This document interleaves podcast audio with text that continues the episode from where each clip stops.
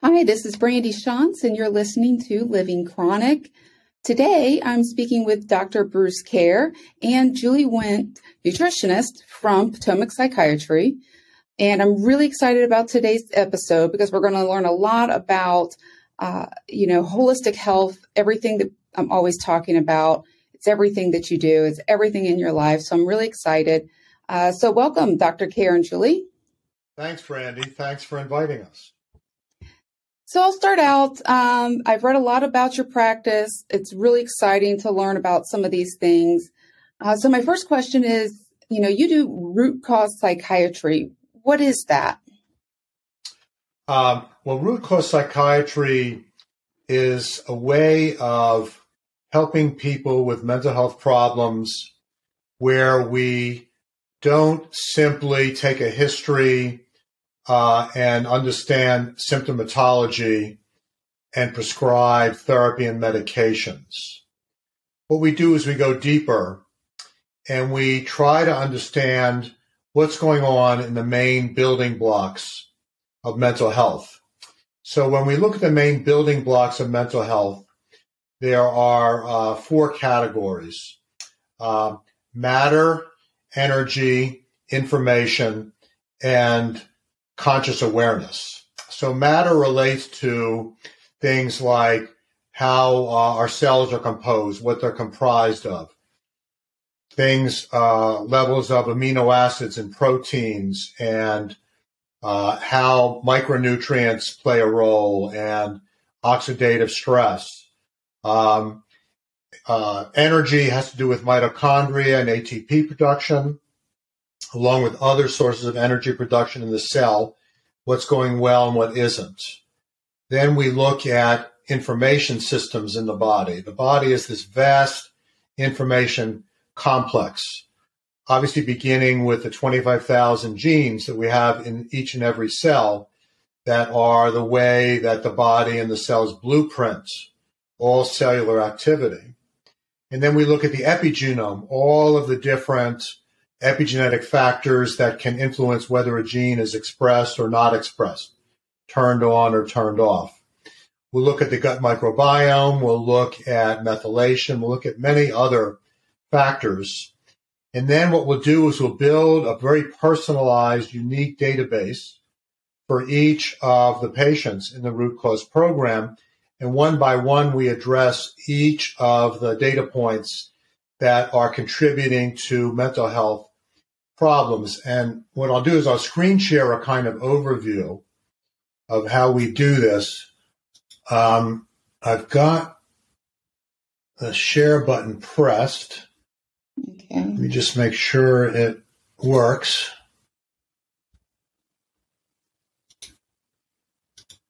Here we go. If you could please let me know when you see this. I've got it. Great. So what we have here is we have a, a systems diagram of um, our human body, and you'll see um, in the upper left inflammation.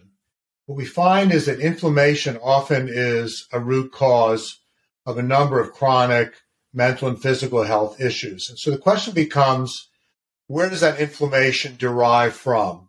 It could be insulin resistance. It could be a poor diet. It could be environmental stress. It could be toxicants like heavy metals or uh, glyphosate or uh, mycotoxins, hormone imbalances, sleep apnea syndrome. There are many possible uh, genetic, there are a number of genetic drivers of inflammation. We know that when there's systemic inflammation, it begins to cause brain inflammation, gut inflammation and dysbiosis. It activates over here with stress chemistry, the adrenal glands putting out, out a lot of uh, adrenaline and cortisol. And then we can, in many of our patients, begin to see problems with the immune system. We have uh, an innate immunity that uh, is not working as well, which predisposes to infections. And then in some patients, the adaptive immune system in the lower right begins to be affected, and we have what are called hollow cavity infections like asthma, sinus conditions, urinary tract infections, and then in some, ultimately autoimmunity. So part of the workup at times might be uh, looking at other elements, other domains here, such as the immune system and infectious diseases. That's fascinating. Um, I think so many of us really can relate to that. I'm just looking at the graphic and I think of some of the issues that I've had, and it makes sense to me that it's all interconnected. So I've also read, you know, more about a little bit about genetics. What role do genetics play in mental health? Well, there are basically three kinds of genes that we test for um, with two different companies. Genomind is one, and IntellxxDNA is the second.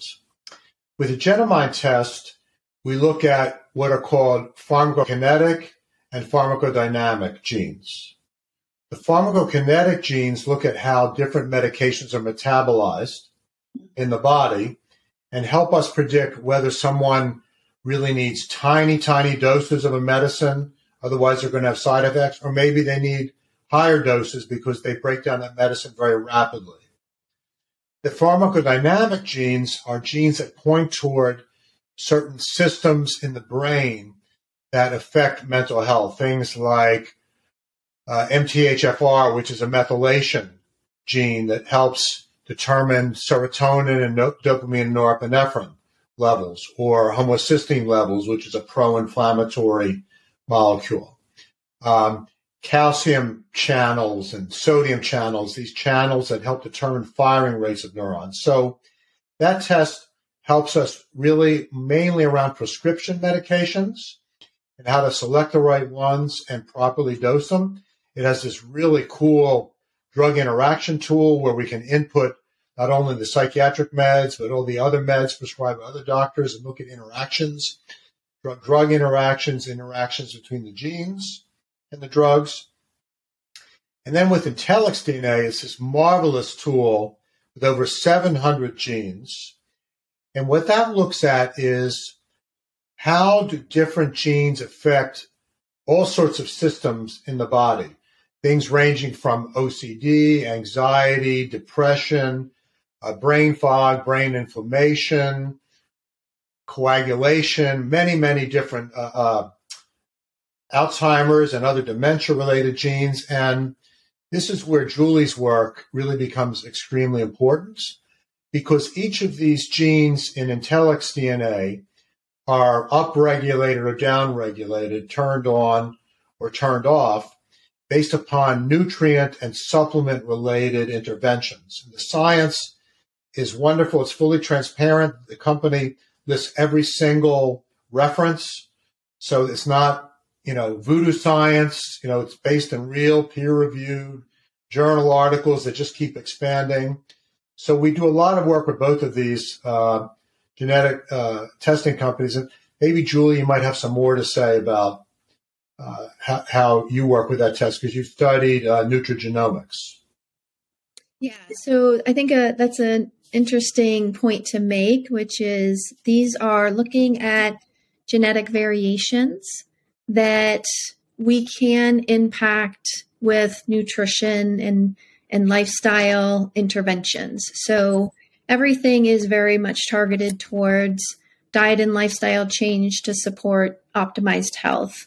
And it's also our, one of our keys to really being able to personalize the treatments that we recommend because we can, for example, look at the MTHFR variation and understand that, you know, given your particular genetics, where they're going to have an issue taking folate from foods such as leafy greens and converting it into the active form to help run that methylation cycle to provide those methyl groups that allow for the neurotransmitters to be produced, among other things. Um, so that's where we can help prioritize and advise on very specific diet recommendations when we pair genetic uh, SNP understandings with uh, blood test results to kind of um, assess inflammation and and how your body is um, working with the diet and lifestyle you currently have and where we can make enhancements to help harmonize everything and get everything working more smoothly. And and while we're on the subject of methylation, let me because this is really a critical aspect of life itself. I'm going to screen share another infographic. Please let me know when you can see this.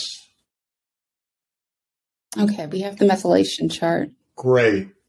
So methylation is um, a hugely important cycle that takes place inside every cell of our body. We have, you know, 30 trillion cells, human cells inside our body. We have 90 to 100 trillion microbial cells that we coexist with.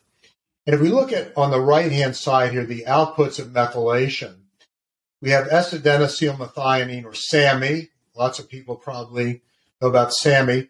This is a universal methyl donor.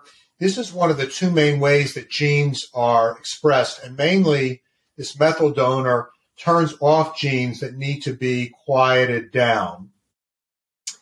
And if we have these MTHFR variants, we're not producing enough SAMe. So the very gene regulation of pretty much every gene in the body is negatively affected. The other thing that happens is we get these elevations of homocysteine, which cause brain inflammation, they affect what are called the endothelial lining of the uh, vessels in, in the body and the brain. So it can begin to create problems with things like microclots. We don't create new neurons in the hippocampus of the brain. We create a lot of glutamate, which is excitotoxic. We don't produce enough serotonin, dopamine, and norepinephrine. And we don't produce enough glutathione, which is a very powerful antioxidant in the brain which also downregulates glutamate, which is excitotoxic. So these, uh, and we test, we assay for uh, multiple different, between the two genetic tests, multiple different variants of uh, methylation genes to help see we have a problem here. And then we have a medical food like EnLyte that we can give that provides all these micronutrients shown here in brown. So this is another way of, of looking at you know, root cause mm-hmm. psychiatry from a cellular uh, mechanism and, uh, a, you know, a deep knowledge and understanding of molecular biology and cell biology. This is fascinating. Um, it really rolls into one of my biggest questions today. Um, I heard you talk about brain fog a bit earlier. I suffer from it myself. Uh, I have for a while now. And I often tell people just, you know, just because you don't have a, an autoimmune disease does not mean you cannot be chronically ill. And I've had a lot of people come on the show who didn't necessarily think of themselves as chronically ill until they took a different look at what they're suffering from in their life. And many people right now are suffering from long COVID. I actually was just diagnosed with it myself on Thursday and was told a lot of my brain fog is probably coming from that. So I'd love to hear more about um, brain fog and how nutrition can help with that. Let me just, if I may, Julie, just jump in around some of the pathophysiology of long COVID and brain fog. Um, and then I'll turn it over to you um, for, for nutrition. So there are a number of possible causes of long COVID. And, and the really, I guess, I hesitate to put it this way, but maybe one of the positives that's coming out of COVID is it's helping us understand the mechanisms of other chronic illnesses like uh, ME/CFS, mm-hmm. like fibromyalgia, mm-hmm. like POTS and dysautonomia.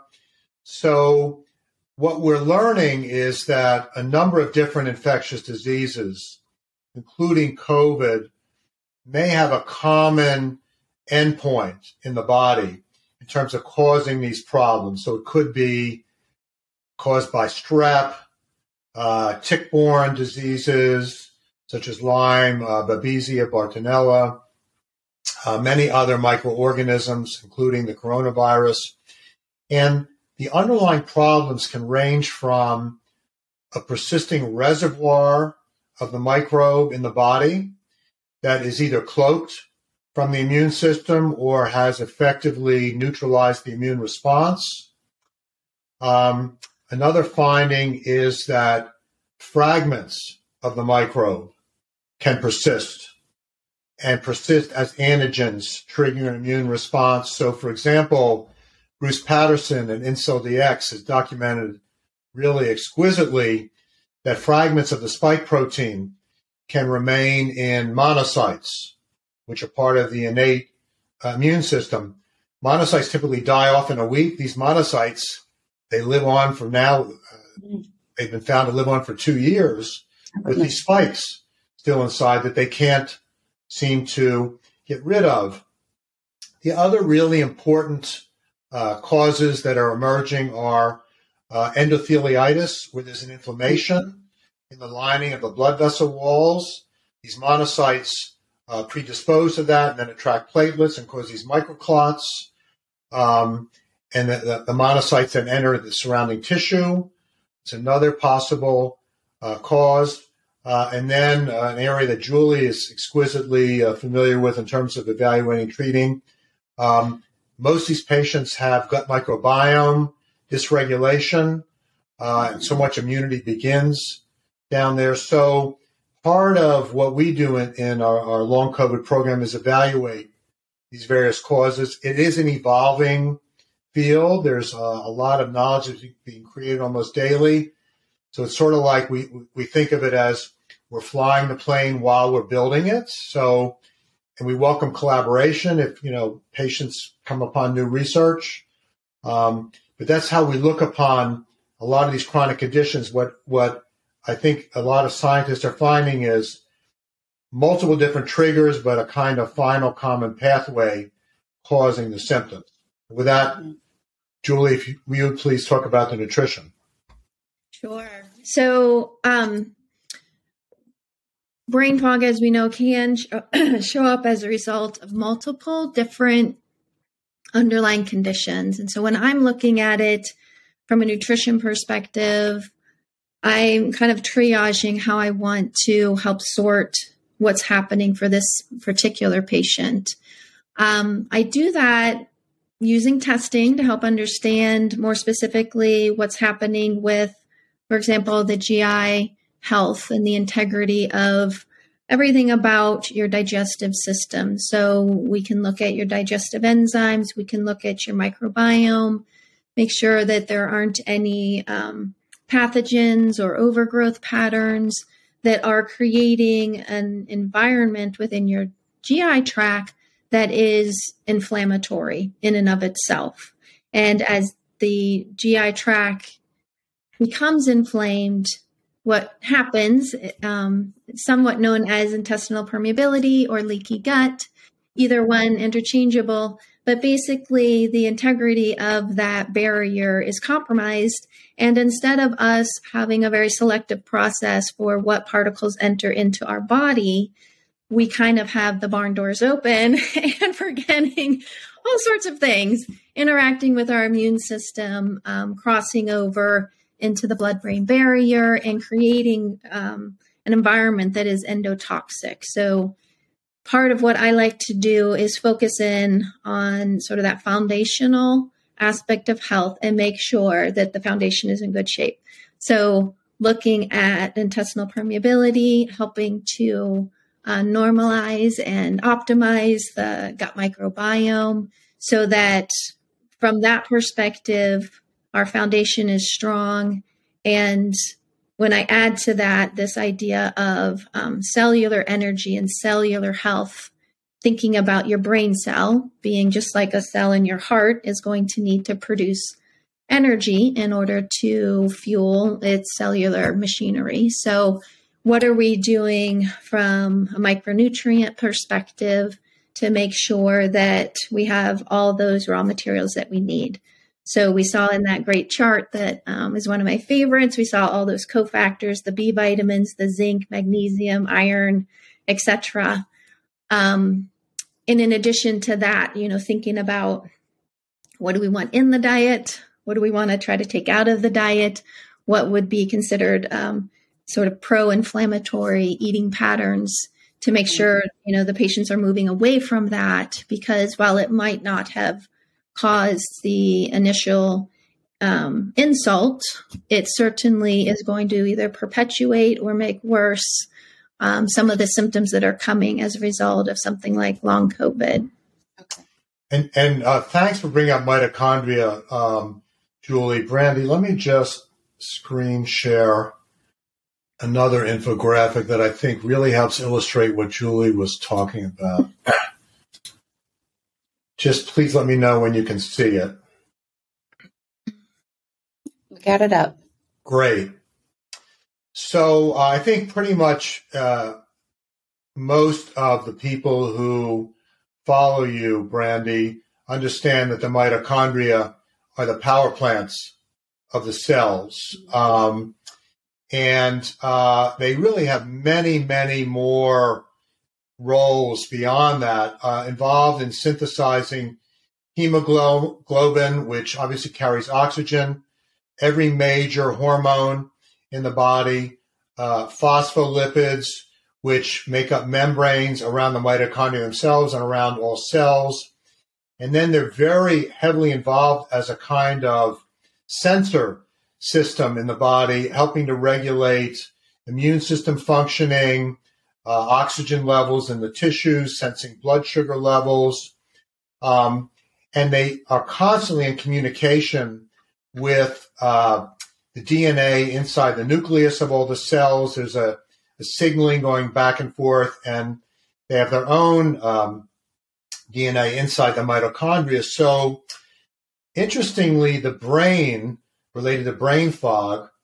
While most cells in the body have a few hundred of these mitochondria per cell in them, many brain cells have millions of mitochondria per cell because the brain has to produce so much energy to function properly. So the brain has to be a huge energy producer because it's a huge energy consumer. And so the kind of work that Julie does to first understand what's going on in terms of mitochondrial function and oxidative stress, methylation, which affects mitochondrial function, and then providing a an, an, an information based, test results based approach to enhancing mitochondrial function is really important.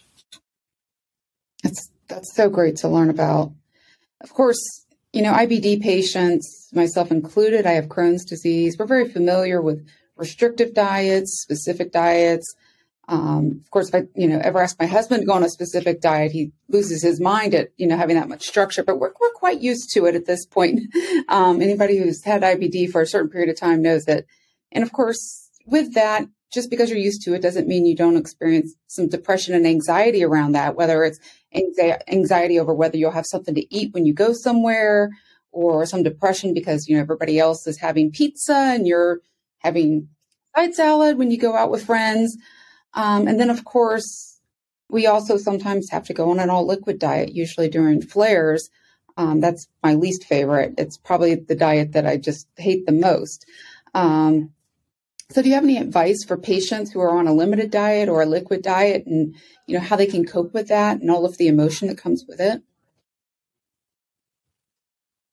Julie, you want to take that one? Sure. Um, yeah, I mean, first of all, I think what's important is to be able to verbalize and and get that out there because I think a lot of times we're suffering and we don't share it and it makes the suffering worse, right? So I really like to um, have those types of dialogues with my patients because I think just that can be healing, right? And mm-hmm. also, you know, as you talk about this type of thing, we start to understand what types of solutions are actually going to be more meaningful than um, otherwise, right? If we don't understand where it's coming from precisely, the the turmoil and the stress, then it can be hard to create a solution. Um, when I think about the types of solutions that seem to work best in those circumstances, it's really this mindset shift around why and understanding your why and being clear about that and knowing that there's this is the journey that you're on and you know not maybe understanding why you're on the journey but just knowing that this this is what you're faced with right now. And other people are on other journeys right And so being able to care for ourselves in a way that's um, knowledgeable, right? We know the types of foods that are healing and um, going to get you into a better spot, and keeping this very individual um, mindset in place, I think helps the keep at bay some of those feelings of being left out. And then I also like for people to plan for success in some ways by surrounding themselves with people that understand, right? So it might not be the right time to go out with a new group of friends where you're going to have to discuss all the details. It might be, okay, let's plan things with friends and family that kind of know what's up and and aren't going to give like a weird vibe if I'm eating something different from the group. So kind of setting yourself up in that way to um, be in a supportive environment can also really help shift how it feels for you. And you know, um, that's a really beautiful answer, Julie. Um, the other thing we find is that um, there's this phrase uh, uh, one of my patients used with with family members and friends. It's not me; it's my DNA.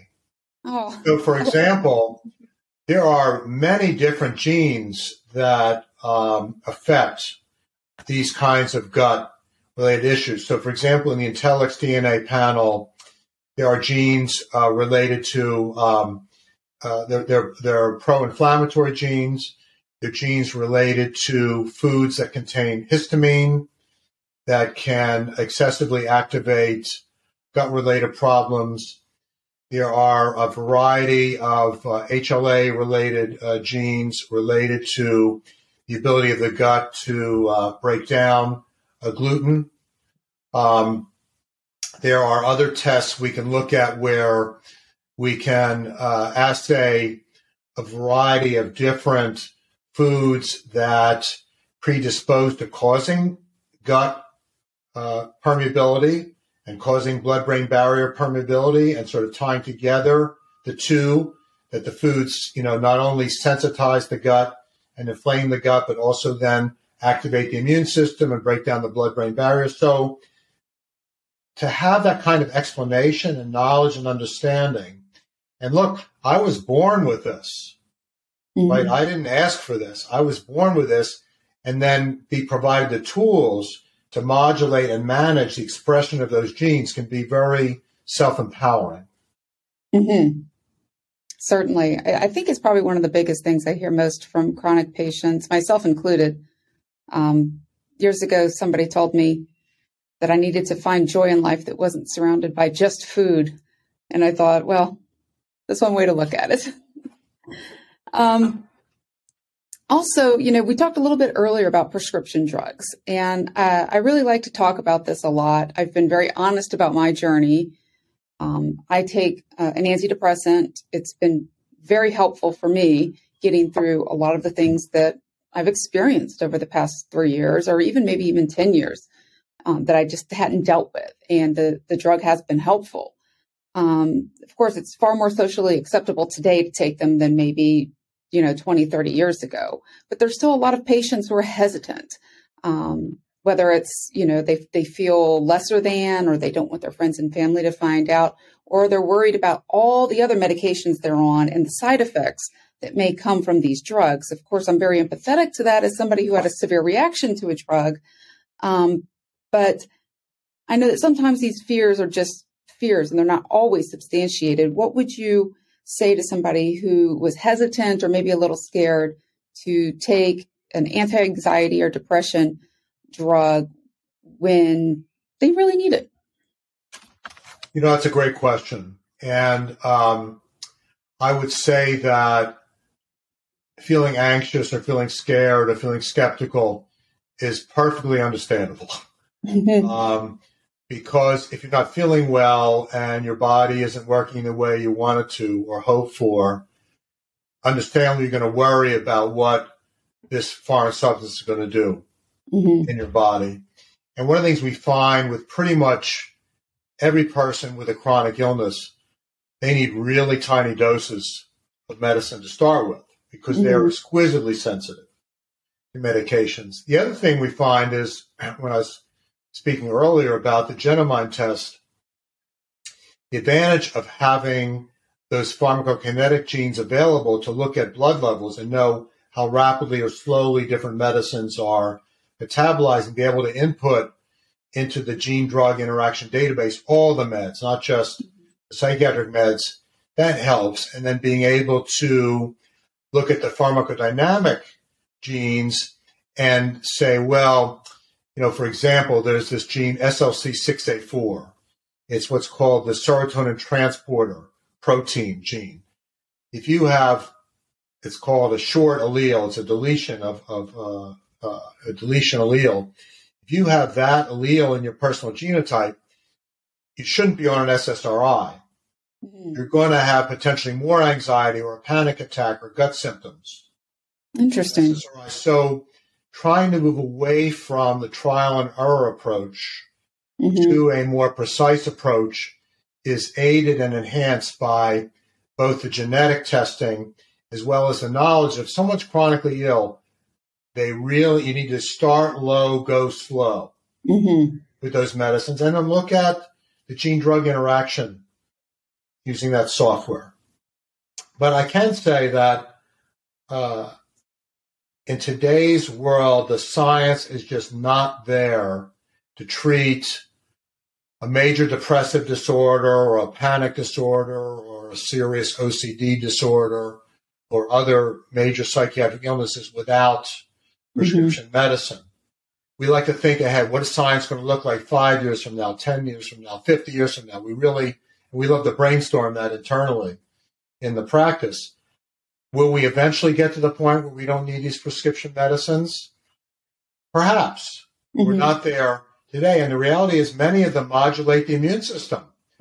One of the antidepressants we use, Trintellix, mm-hmm. has really, really significant immune system modulating effects. Some of the antipsychotics, like uh, paliperidone, downregulate the immune system, turn off uh, genes that cause pro-inflammatory cytokines, oh, wow. turn on genes that promote anti-inflammatory cytokines. Um, so these medicines don't just work on serotonin, norepinephrine, and dopamine. They work on, you know, many of them work on immune modulation effects as well. Mm-hmm. I really love that approach. I often say to doctors when there's something new coming at me, please don't experiment too much because I feel like I lose so much of my life either in a flare or more swiftly having a drug reaction or something. Don't take even more of my life away. Let's try to get to the point. Well, and also, you know, the other thing we're sensitive to, and, and Julie um, is much more evolved and closer to this than I am, but when you have a gut that is sensitized already, and you need that sort of nuanced approach where, well, at the beginning, you know, giving a diet that maybe has resistant starch or fermentable fiber maybe that's going to cause problems, or we have a gut mm-hmm. that's inflamed. Maybe that's a later stage issue. These medicines can be incompletely um, absorbed from the gut into the bloodstream, may potentially activate something in the gut. So that's where we work as a team approach, yes. Where we can monitor this. And again, looking at really exquisitely small doses to start, whether the gen- genetics, the, the, the, way the enzymes in the liver break down, the drugs are are uh, slow or not, we're still going to go slow with someone who has a chronic condition because of these sensitizations in the gut. Mm-hmm. So every show, I ask my guests what they wish they knew when they were first diagnosed with their illness. Um, so, what would you, as a psychiatrist and as a nutritionist, uh, what would you want to tell somebody who's being newly diagnosed uh, with a chronic illness? I would say feel hopeful. Mm. That, um, first of all, you're not alone. Mm. Sadly, uh, the rates of autoimmune diseases are rising. Rates of mental illnesses are rising. Complex answers as to why Um, you know, there's a lot of good research coming out now about near infrared light getting out in the sun. You know, getting out in the sunlight first thing in the day and trying to get 30 minutes of sunlight a day, at least, or maybe if you can, you know, adding near infrared light, getting out into nature, walking in nature. You know, we've gotten so far removed from uh, the kind of ambient environment that our DNA evolved under for, you know, ultimately a few billion years now. We have the history of all life in our DNA. So I think there's a lot of great science emerging. Feel hopeful about that. The knowledge base is exploding, incredible knowledge coming out. You know, in our field, what are the great frontiers? Genomics, the gut microbiome, the immune system, and the role of infectious diseases. So there's a convergence of all of that. There's international cooperation around all of that. There are international symposia developing. Um, so feel hopeful that the knowledge is emerging to really help you. That's one thing I would say. I don't know. What, what do you think, Julie? Yeah, I I would definitely start there because I think there is a lot to be hopeful about. And our understanding of how to support patients with chronic diseases is is even over the course of my career has just shifted so dramatically. Um, and then I think the other thing I would add to that is that while these are complex uh, circumstances, complex disease patterns, there are things that you can do personally so you feel active in your own care that I think really does help in situations like this where you feel a little bit out of control, right? And feel like things are happening to you. And I think um, focusing in on ways that you can maintain that personal power through the process is is really uplifting to the spirit. And you know, we know um, actually it's not just a, a feeling that you're having. It's it's a biochemical reaction that allows that feeling to happen. And that in and of itself is a part of the healing that we want to encourage. And so um, looking at everything from you know what you're choosing to eat or who you're choosing to interact with how you spend your time um, try to maintain some locus of control around pieces of your world uh, that you can build out from.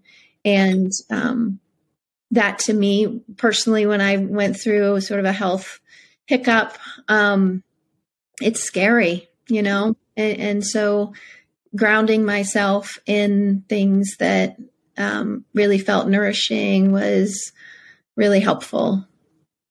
That's really great advice. One day I'm hoping to put something together, you know, even if it's just a great checklist that somebody can go down and look at, just yeah. say, okay, it's going to be all right. I have the info. So well, before we go, um, I'm sorry, just to interrupt. I, my apologies. No. Um, but you know that checklist, I really like that approach. It's it's really uh, how we operate. Mm-hmm. We we build a database, so it's got lots of checkpoints mm-hmm. database of uh, each individual's unique findings that we find in them uh, based upon the genetic testing, laboratory testing.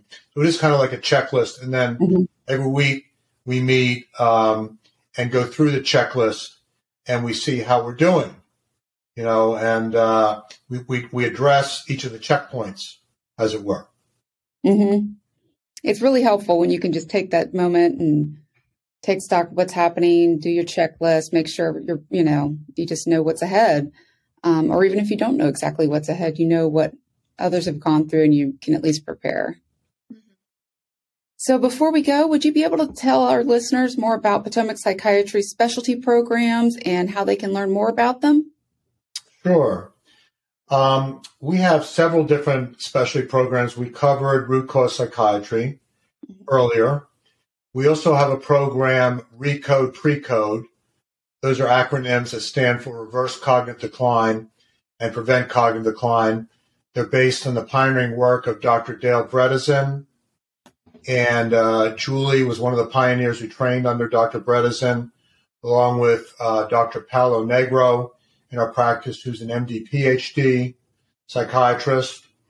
Um, we have um, a specialized program uh, for uh, autism spectrum mm-hmm. disorders where um, we have a uh, very prominent developmental behavioral pediatrician who um, has uh, had leadership positions in that field, who works with the really young children aged 18 months to five years. We have child uh, and adolescent psychiatrists who specialize with the elementary school, middle school, high school, and college age um, patients with autism. Um, there's some really remarkable um, findings emerging in that field. There's a test called the FRAT test, the folate receptor antibody test, which actually is the first autoimmune test uh, identifying uh, autoantibodies to brain tissue in patients with autism. Estimated at probably close to 75% of patients have it. And if they do have it, there's a very simple intervention with um, a high dose vitamin called leucovorin that can treat it.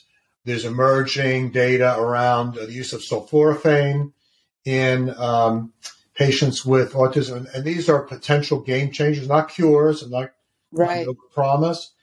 But there's um, a neurodevelopmental panel that IntellxxDNA has developed with uh, uh, looking at genes uh, in children, adolescents, and young adults uh, and adults with uh, these developmental disabilities, including autism.